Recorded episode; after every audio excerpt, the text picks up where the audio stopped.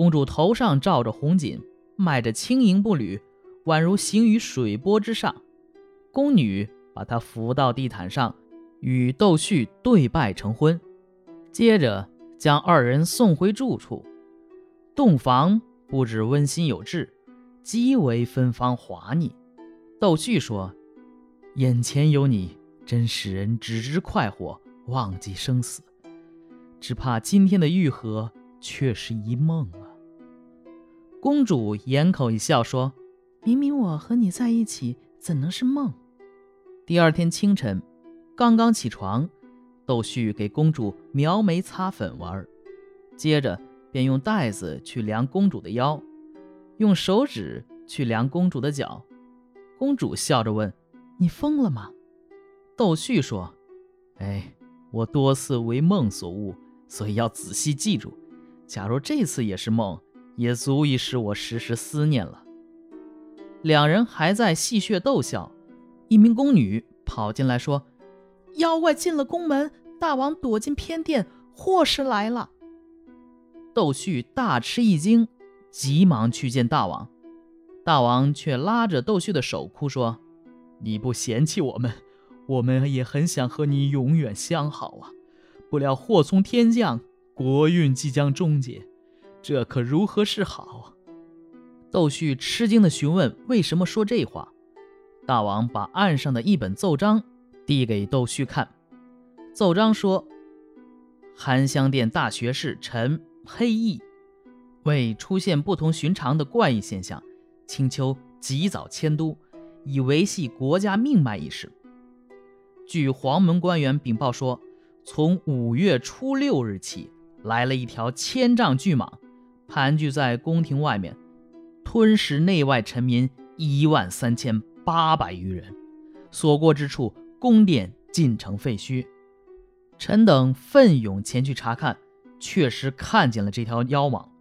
只见它头如山岳。目似江海，一昂首就能把殿阁一齐吞没，一伸腰可将楼墙全部压塌。这真是千古未见的凶相，万年不遇的灾祸，国家命运危在旦夕，请皇上及早带领宫中眷属火速前往乐土。窦旭看完奏章，面如死灰。紧接着有宫女跑进来报告说：“妖物来了。”整个大殿上的人都在哀叫，惨无天日。大王仓促间不知所措，只是泪水连连地望着窦旭说：“我把小女托付给先生了。”窦旭气喘吁吁地跑回住处，公主正与身边的宫女抱头哀哭，一见窦旭进来，便扯着他的衣襟说：“郎君怎样安置我？”窦旭悲痛欲绝。拉着公主的手腕，若有所思地说：“我贫穷寒微，可惜不能金屋藏娇。我有几间茅屋，暂时一起在那里躲避，好吗？”公主眼含泪水说：“情况危急，哪能选择？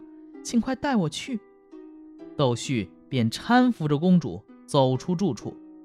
不久，他们来到家里，公主说：“这是非常安全的住宅。”比我家强多了。然而，我跟你前来，我的父母依靠谁？请你另盖一所房舍，全国人都会跟来的。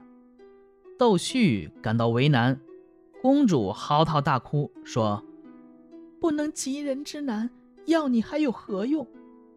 窦旭略加安慰劝解，走进屋里，公主趴在床边伤心哭泣，无法劝住。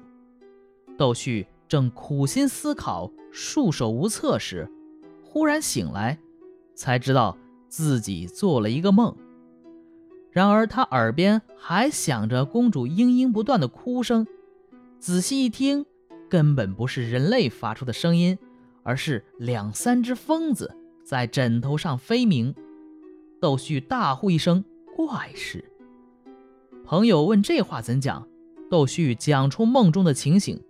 朋友也很诧异，他们一起起身去看疯子，疯子依然敛在袖袍间，赶也不走。朋友劝窦旭给疯子造巢，窦旭依言而行，督促工匠建造蜂巢。刚竖起两面墙，群蜂便从墙外飞来，络绎不绝，前后相继。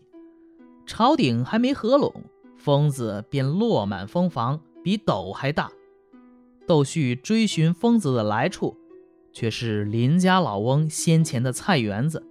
菜园子中有一房蜂子，三十多年繁衍生息，甚为兴旺。有人把窦旭的故事告知老翁，老翁前去查看，蜂房寂静无声。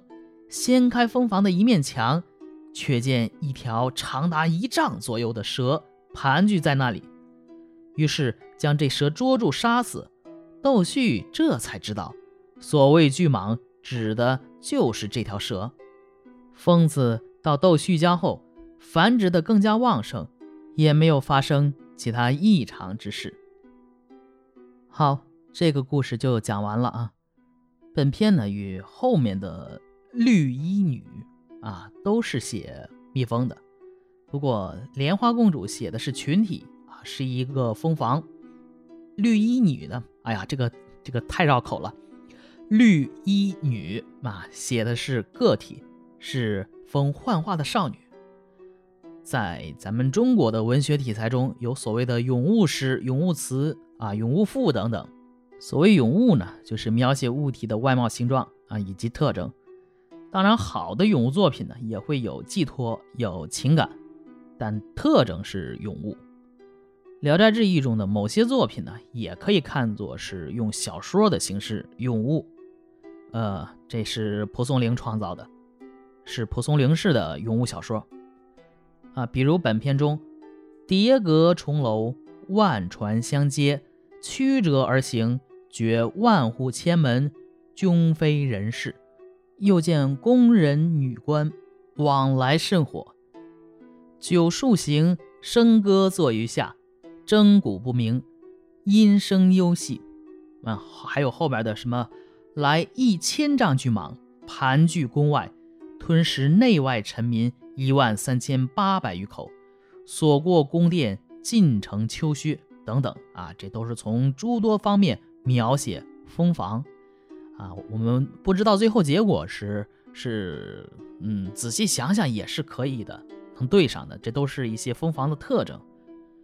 啊，本片呢显然是模仿唐代李公佐《南柯太守传》的，但《南柯太守传》是以梦境写人的富贵荣华为虚幻，寄托摇身，但是本篇呢，嗯，就显得肤浅一些，啊，所以仅可称为是蒲松龄式的咏物小说，只有最后的时候，啊，显现出一些回响来。